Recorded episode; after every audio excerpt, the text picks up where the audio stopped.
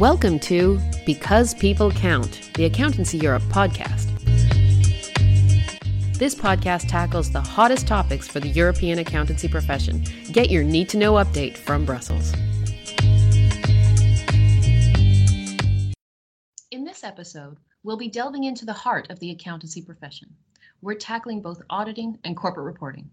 Don't turn off the podcast now because I'm determined to show you that these are exciting areas and that both are evolving alongside the major societal shift towards a green and digital future. But how? In audit, we see that the European Commission has an ongoing review on audit reform. The Netherlands and the UK are also pursuing audit reforms. We see that there have also been corporate failures which may have been avoided. There is an intense spotlight being focused here, but what is the profession doing to meet these challenges, and how can regulators best enable them to do so to avoid such scandals in the future?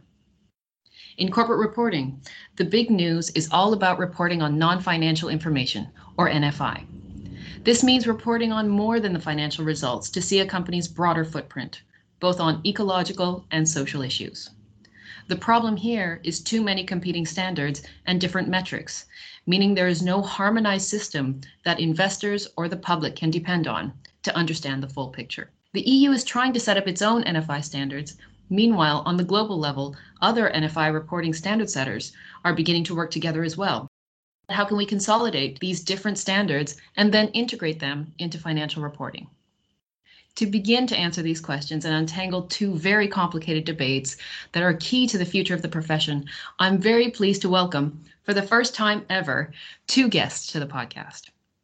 Miles Thompson and Mark Vaessen are respectively the President and Deputy President of Accountancy Europe. Miles is from the UK and he is our go to expert on audit and has been leading our work in this area. Mark is from the Netherlands and he is focused on making harmonized, integrated NFI standards for corporate reporting a reality. I'll do my best in this interview to refer to the interviewees by name to clear up any confusion on who is talking. So, starting with Miles, can you please introduce yourself? Thanks, Andrea. For over 30 years, I've been working as an auditor in the UK, mainly dealing with large listed entities. But uh, my current role in the UK and globally is very much linked to improving audit quality. But as Andrea mentioned, I'm also very proud to say that I'm president of Accountancy Europe. I've been involved on the board of Accountancy Europe for the last eight years, and also I, in the past, chaired the Audit and Assurance Policy Group, which has been dealing with many of the audit issues that we'll discuss today. And as part of that, I was also a represented Accountancy Europe on the IAASB Consultative Advisory Group. Mark, can you introduce yourself as well? Thank you, Andrea. And also, I'm, I'm very pleased uh, to be in this podcast today. Uh, thank you for having me. I've uh, been in the profession for over 30 years, always also spent it on the audit side. So, working with a lot also, like Miles, on many different and multinational clients. Even though I'm Dutch, I spent a large part of my life in the UK, actually being based in London and having a close interaction with everything that had to do with the IASB and uh, and IFRS. But I've also been involved with Europe for a very long time, nearly uh, 25 years. Is uh, I think it's the first time I actually got in touch with Accountancy Europe, and I've been active since I would say 2008, first as a member and later as a chair of the Financial Reporting Policy Group, and most recently the Corporate Reporting Policy Group until the end of last year we see a lot of evolution in the realm of both corporate reporting and auditing. And I'm sure in your careers, you've seen a lot of change happening. So, can you tell me a little bit more on um, maybe we'll start with Miles? Can you tell me a little bit more about how you see audit evolve through your career? I think audit needs to continually evolve. That's the most important thing to say. Looking back over the last 20 years, there's been enormous transformation in how we do our audits and what we do. And that's got to continue. And I'm just going to talk about sort of three areas that I think are very important in this. Firstly, technology. We need to use the data and analytics tools that we have. For example, we now can download all the accounting ledgers, accounting transactions of a company. We can analyze them in different ways. We can really use those tools to make sure we're covering the full population of transactions that an entity has done. And that's something that's very powerful now that we just couldn't do 10 years ago. I think also we need to be bold in external reporting. We need to say more. It's very interesting in the UK that investors say to us, we want you to say more in your audit report. We want to know more. What were the risks you were interested in? What worried you? And so I think that is very important. That is an area we need to develop. We need to be bold enough to be able to say on a bit of paper, this is what we did, this is what we were concerned about. And then the other thing which I think is exciting, which will link into some things Mark's going to say, is that there are now many more other areas that a company is putting out results or or giving information to the market. And i think there's the role for the auditor to provide more assurance. This is separate from the audit. The audit's on about the financial statements but there are opportunities to do much more additional assurance I fully agree with what Miles is saying, and especially when he talks about auditors having the need to be bolder in how we communicate. That's the same request that I hear from the investor community in, in the Netherlands as well. In these uncertain times that we live in, I think transparency is key. And that has not been our strongest point in the past. So I think that's where we really can progress. Uh, sometimes that will also mean that we will need to go to the edge of our comfort zone, but so be it. I think I think we need to have that dialogue because I see the whole discussion that we're having today as a discussion about really the relevance of us as a profession, the relevance of the corporate reporting model. I mean, I know you put in in the Netherlands something that I think was very good process of the audit partner talking at the general meeting about their audit and what they saw. And I think that is something we we've got to do more. And I'm sure that wasn't a key comfort zone for a lot of audit partners. Yes, and so we have a number of parties in the Netherlands that are very active. And last year, most of those AGMs were digital. So there were a lot of questions being asked in advance of the meeting in writing by those investors and asking the auditor to really comment on it.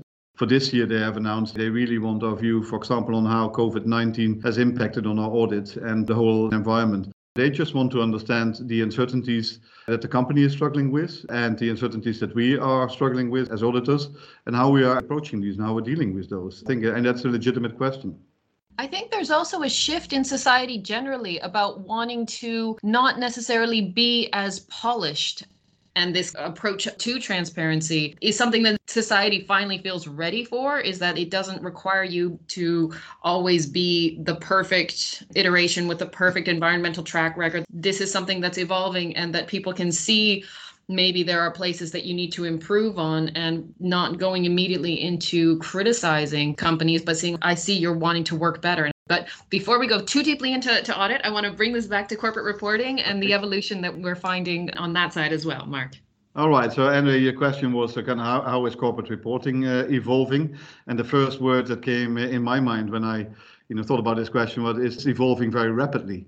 I think the momentum that the non-financial information reporting has gathered is just stunning. We have been dealing with sustainability reporting within Accountancy Europe for a very long time, right? We had a sustainability group for maybe for the last few decades, but especially this coming to the fore is now moving things so fast ahead. And it's the, the big themes really is first of all, we're moving from the short term to the longer term. And the other hand is from the pure financials to really long-term value creation. I think these are the two key words I would say, right? So long-term and long-term value creation. Issues such as climate change obviously bring those these longer terms into perspective, right? Because we just cannot afford not to deal with these issues.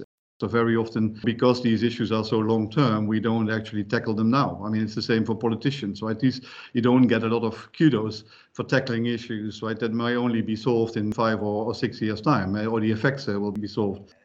That's what is influencing the NFI agenda. So certainly the sustainability agenda, the Green Deal in Europe, is a driving force. But I think it's broader than just climate, right? It's biodiversity, it's also the S of ESG that is really becoming important, right? We had discussions about uh, racial inequality in the past year because of things happening in the US.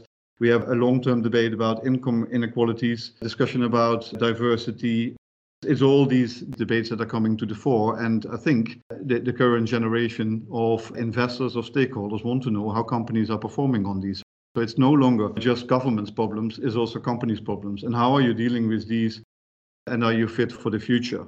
It's very interesting because for a lot of people who aren't necessarily up to speed with the accountancy profession, they don't necessarily realize that You can also report on, for example, your employee wage gap between men and women. You can report on all of these things. And th- these are structures that are within the company, which the traditional accountant role can expand to also incorporate. I think there's a lot of limitations on what people think accountants do. Meanwhile, yeah. what, what we are actually expanding yeah. to, to be yeah. able to do now. I think you see the investor shift is important in that as well, right? So in, in the past, there was only focus on every quarter result and just the financials, the short term. But now they see that these are things are the leading indicators, right? How companies are doing on all of these topics. And so they are asking more accountability of companies. And they do that also through reporting. I think it, reporting is not the solution to all problems in the world, but definitely transparency is going to help and to hold uh, companies accountable. And that's what is moving that this development. I think as a profession and especially as auditors, we've got a key role in encouraging the companies to do this, to to report more, to say more. I mean, it's their accounts. We're auditing their accounts. It's, it's something in the UK that's happening now, especially with the climate change reporting. We're encouraging companies to make sure that they are talking about, as you say, the pay gap and the gender gap, all those important pieces that need to be able to tell the full story of what's happening in an entity. So I do think as auditors, we've got a key role in pushing that. It, it's sometimes difficult because often management or the directors will come back to, well, tell me where it says I've got to say that. but we just say, well, actually, we think society thinks you've got to say that. so we, we've got a key role in pushing on that as well. As we're talking about it, it may sound like this is only for large companies with large footprint, but that's not true because it's also actually impacting on small and medium enterprises. Because you see now that there's much talk about supply chains and also your responsibility as a company for your suppliers and uh, how they are doing on these metrics, right? So I think it's not just a discussion about large companies, it's a discussion about all companies. But I think we've got to make sure, though, in that the SME sector or whatever we call it, that it is proportional. Absolutely. It's not overburdened bureaucracy that drives this. So we've got to make sure we're careful on that piece as well. But I agree with you, Mark. I mean, I think it's a lot of course the bigger companies rely on on the supply chain to get goods from smaller companies and how that flicks through the whole supply chain network is very important. Accountancy Europe's recent work around audit, it emphasizes a more holistic approach. And so talking about supply chains does take this broader picture approach to how companies are, are working these days. What does a holistic approach entail? Going concern and fraud have been our key areas, and there being highlighted by a number of regulatory reviews that are going on. In the UK, you may be aware that we've got Brydon review, and we're just about to get our government a consultation on what more auditors should be doing, companies should be doing in a number of areas, but it will cover fraud and, and going concern. And it's, it's important that we we just try and improve the whole financial reporting ecosystem in this area. And Accountancy Europe have developed two papers. And what we're trying to do here is explore options. You know, how can we move this ecosystem forward? What needs to be done? And if you think about the audit side, I mean, we need to do more. I mean, there is no doubt that auditors can do more in this area. For example, on fraud, it's important that we use much more forensic involvement in the audit. That will help us identify where are the fraud risk factors, where could there be issues? Where do management um, not have appropriate controls to detect or prevent fraud? So that is something that we need to keep moving on. And also, you know, when we look at going concern, we need to broaden the auditor's consideration of the factors that could impact on a company's going concern. We need to look at well, where are the external red flags?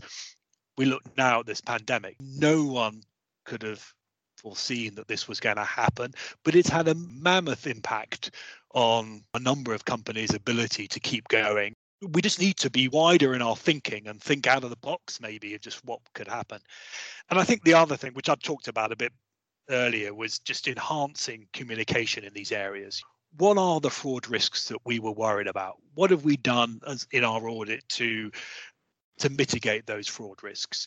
Where are the pinch points in going concern for a company? Because companies do not fail because auditors failed. They failed because something was missing. Either the directors didn't pick up that there was this risk out there that could be a financial tsunami on them or something like that. So we just need to do more in that area of trying to identify what those risks could be. When we pick this up in the paper, is that the auditors can't do this on their own. This is a joint effort, and there is more that management can do to improve their assessment of fraud and going concern risks. They need to see do they have adequate controls in these areas? Have they got suitable controls to detect fraud? Have they got proper controls over their forecasting for going concern? And we'll get into debates, and we're getting to, to that debate in the UK about well, do we need more controls reporting by companies? So, akin to what the US are doing but if I see from what you're saying, there's a little bit of a push pull kind of situation going on where there's more that can come from the profession side to move us into a stronger position. And there's also the regulatory side where it's kind of the two working together so that the regulation doesn't become so overwhelmingly difficult to work with, but it allows auditors the freedom to use the best tools available to them to get the information communicated as clearly as possible to management empowering this auditor role to keep an eye on how the company is functioning is really important to help businesses begin to change the way the business has run to be more transparent to address going concern to address possible areas where fraud can emerge. And then this brings me back to mark where we were talking about this sustainability, this non financial information, the ESG, the environmental, the social, the governance aspects of companies that people want to know more about, especially investors. I mentioned a little bit about the background of, of the EU um, being one standard setter and a global list of other standard setters. I know at Accountancy Europe we've been part of this this debate. How can these initiatives fit together? There's a lot happening uh, quite rapidly. We, as, as Accountancy Europe, already noted, I think back in 2018 when we did our first call to action, that we needed a streamlining of all the various requirements that companies have to meet with respect to reporting on their sustainability metrics. There are many benchmarks, many frameworks, all set up with really good intentions, but all only just tackling one little bit of the puzzle. And what you need is you need to have something that is streamlined, that's holistic. That's really the quest that everyone is going for at the moment companies were often guilty of cherry picking the NFI standard that might make them look the best. So, for example, if they were doing very well on their supply chain, but maybe not so well on labor, they would choose an NFI standard that would highlight what they were doing well on rather than looking at the the whole picture. So I think I think it's really interesting to bring these different aspects together and to see, okay, so you're you're good on this, but have you addressed this? Which is I think some of where our work uh, begins to to step in. No, absolutely, Andreas. There is a, uh, a possibility for a certain greenwash but on the other hand, many companies want to do the right thing, but they just are not sure what, what are the standards that meet the needs of all of our users, whether it's investors or broader stakeholder group. That's what we're looking at at the moment. So how do you put this all together? There are two things that I think for us are now tremendously relevant. One is the, the EU itself, is the non-financial reporting directive, and it will have in it proposals as to how Europe wants to go with setting its own standards. And in Europe, obviously, has an own need because we have the Green Deal, we have the Sustainable Finance Action Plan. This is the priority of the Commission. So we have a number of public policy needs for which we need our standards. In the meantime, and that's the parallel, there's another development also at a global level, everyone thinking, well, we need to work together. So it's a lot of abbreviations because we have GRI, it's a global reporting initiative, the uh, the SASB, which is the Sustainability Accounting Standards Board, the IIRC, the Integrated Reporting Framework, and then there are a few more that I could mention, but, but all of these that are working together now and saying, well, we could actually help uh, if we would to join forces with the organization that also sets the accounting standards, so the IFRS Foundation, in order to provide for a global base set of standards that jurisdiction could then take and build on for their own needs. So it's not yet decided, but the IFRS Foundation that houses the IASB a consultation out uh, end of last year, and an overwhelming majority of the respondents say, yes, we believe that that would be a good place to build this global infrastructure and to also set sustainability standards at the global level. Now, they just announced that they're going to work towards issuing a roadmap in September and make further announcements at COP26, which is an event in, in Glasgow this year, follow up to the Paris Accords And we will see more of that there. I think for us, the question in Europe that we're debating at the moment is to what extent are Europe's needs so specific that we need to just develop our own standards on our own? Or to what extent we can actually also build on what is going to happen at a global level. I think that's the discussion that is going on at the moment. And clearly, everyone's looking, okay, well, how is this global coming together? Is this something that we can use? Accountancy Europe as a position and as a view that we are in favor of a building block approach, where we say, okay, well, to the extent that we can actually build on global standards, let's do so. And probably the global standards will focus more on the capital markets perspective, right, and the capital market needs. And then we will have our own public policy needs in Europe because of the Green Deal and all that, that will necessitate that we actually top up whatever is global with some European uh, additions. Now, that is discussion at the moment, and I think it looks pretty hopeful that we get this all in place over the next year, which is absolutely necessary because it is really the urgency. I mean, the climate change won't wait for, for us to develop standards in 2026. We really need to have this in place relatively quickly. And Mark, I think we've got to work all together on this. Yes, Europe have got their own requirements and need it quicker and think they can move quicker. But it would be a big shame if we had, in the end, three or four different uh, standards around the world. We should try and work together to get one base set that we can all build on. It would be very difficult for a multi national company that's got to deal with five or six different reporting because it's got to do this in the US, this in the UK, this in Europe.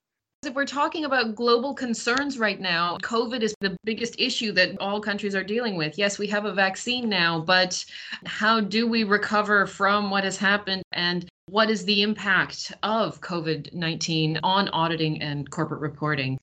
We've been so used to doing audits on a companies' premises, going to their warehouses, having meetings together, going to see their factories.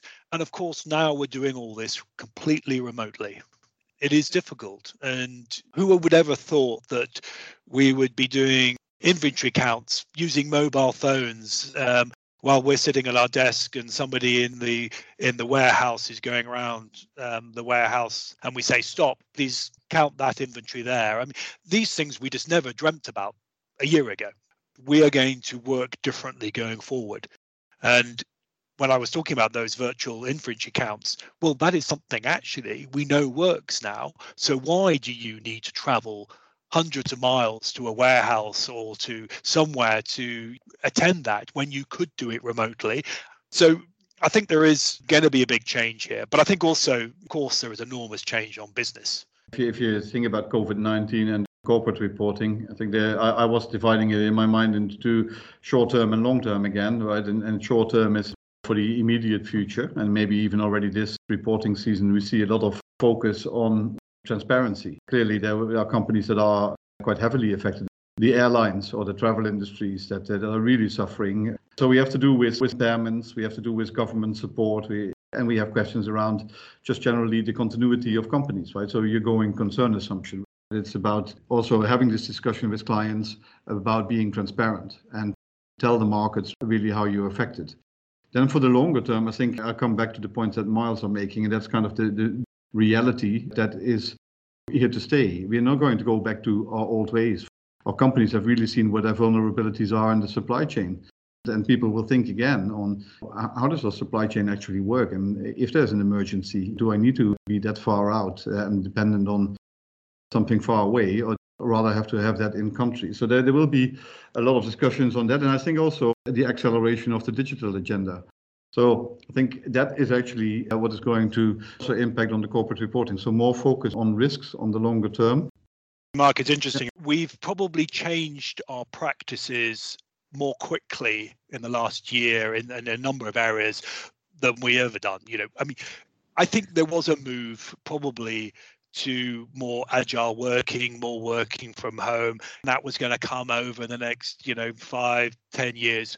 It's happened in a year we were getting a little bit more to broader changes in the uh, profession. And I know we struggle a lot of the time to be seen as the exciting new dream job for for young people who are just entering their their careers what do you think we can do to make the accountancy profession seem more vibrant seem more relevant and more appealing to young professionals if you look at what we have discussed in this podcast so far, right, I think a lot of the, the topics that we touch on, uh, they, they do resonate with young people, right? I think especially when you talk about the, the sustainability agenda, fraud and fraud detection, all these areas where we as a profession we have a role to play. And i come at this really from we are actually dealing with needs that society has right? And we can therefore actually make a contribution to society and I think that that is a, uh, a message that does appeal to the, the younger generation as well. I've been in the profession for over 30 years, Miles as well. I haven't actually seen change going at pace as we see it now. And I think the, the profession is fundamentally changing. I think we're really, you know, engaging in debates about what really matters. The big challenge that I see is about workload management. There's a lot of pressure on people within the profession to deliver a whole lot uh, and, and work very hard. But mental health is important and make that a topic that you can actually discuss, right? And, you know, just generally your well-being and how you actually, you know, can do work differently maybe than we have traditionally always done. It starts with being able to talk about it. Uh, mean, if, if we crack that, I think uh, well, I'm, I'm very very optimistic about, as you can tell, about the future of the profession. Yeah. Well, I well, no, I, I fully agree with you, Mark, and I think I think we need to work harder also to demonstrate how important the profession is to actually to society and because i think that will resonate with with the young um, generation that as mark was saying and you know if i look just as you know at being an auditor and you know the qualification firstly the qualification is highly regarded all over the world I often had staff coming to me saying, "Oh, I'm going to leave auditing. I'm going to go into tax, or I'm going to go consultancy." Or I'm, and I said, "Well, one of the great thing about being an auditor is that you have direct access to the board of major companies. If you're doing a big consulting project um, in a multinational company, you very rarely, even if you're the top person in that consulting team working in there, very rarely do you get to sit in front of the board or the audit committee, these non-exec directors who are very senior, you, you do not get that opportunity. As the auditor, you have that opportunity. And I think always that is a great thing to, to sell to people that, you know, you're at the top table, much more than, you know, many other uh, professions. And also you get variety. I mean, I, you know, one week you can be auditing a retailer and uh, understanding how retailers work. The next it's a pharmaceutical company, how they make vaccines very popular at the moment. And so, you know, you, you know, I do think there is enormous um, breadth in the work we do, and that we need to, you know, just work harder at demonstrating to the profession. There is one thing though that is the, you know, spanner in the works maybe, and we just got to work with our regulators to make sure that the profession doesn't become too over-regulated and that all we're doing is to meet reg- regulation standards and everything like that. So we because that will put off people. Do we have time for a final statement? I, was just going to finish and saying, uh, uh Andrea, uh, Miles and I used the words, this will resonate with the young uh, professionals. I, I can say that I had in the last two weeks four young people talking to me about you know the whole sustainability area and uh, really how how important they think this is and how they want to expand into this area you know being trained in financial accounting to really understand you know what is this going to mean and and how they can anticipate in this. So it's not just say that this will resonate. I i, I just see that it resonates with uh, with a lot of people. Maybe i can just end with in a way i see that there is you know, it's more exciting to be in the profession at this time than any time over the last 10 years. Yes, there's a lot of issues, but people are people are talking about the profession. I mean, we Mark would know this. I mean, maybe it's not the right way to go about it, but I mean, it's never in the past has the profession been talked about in government as much as it is now, which actually shows how important it is. So I think that just we need to just be proud that you know we need to make sure that we're proud that this is a very important profession to be in we need to make sure we keep it relevant and we keep trust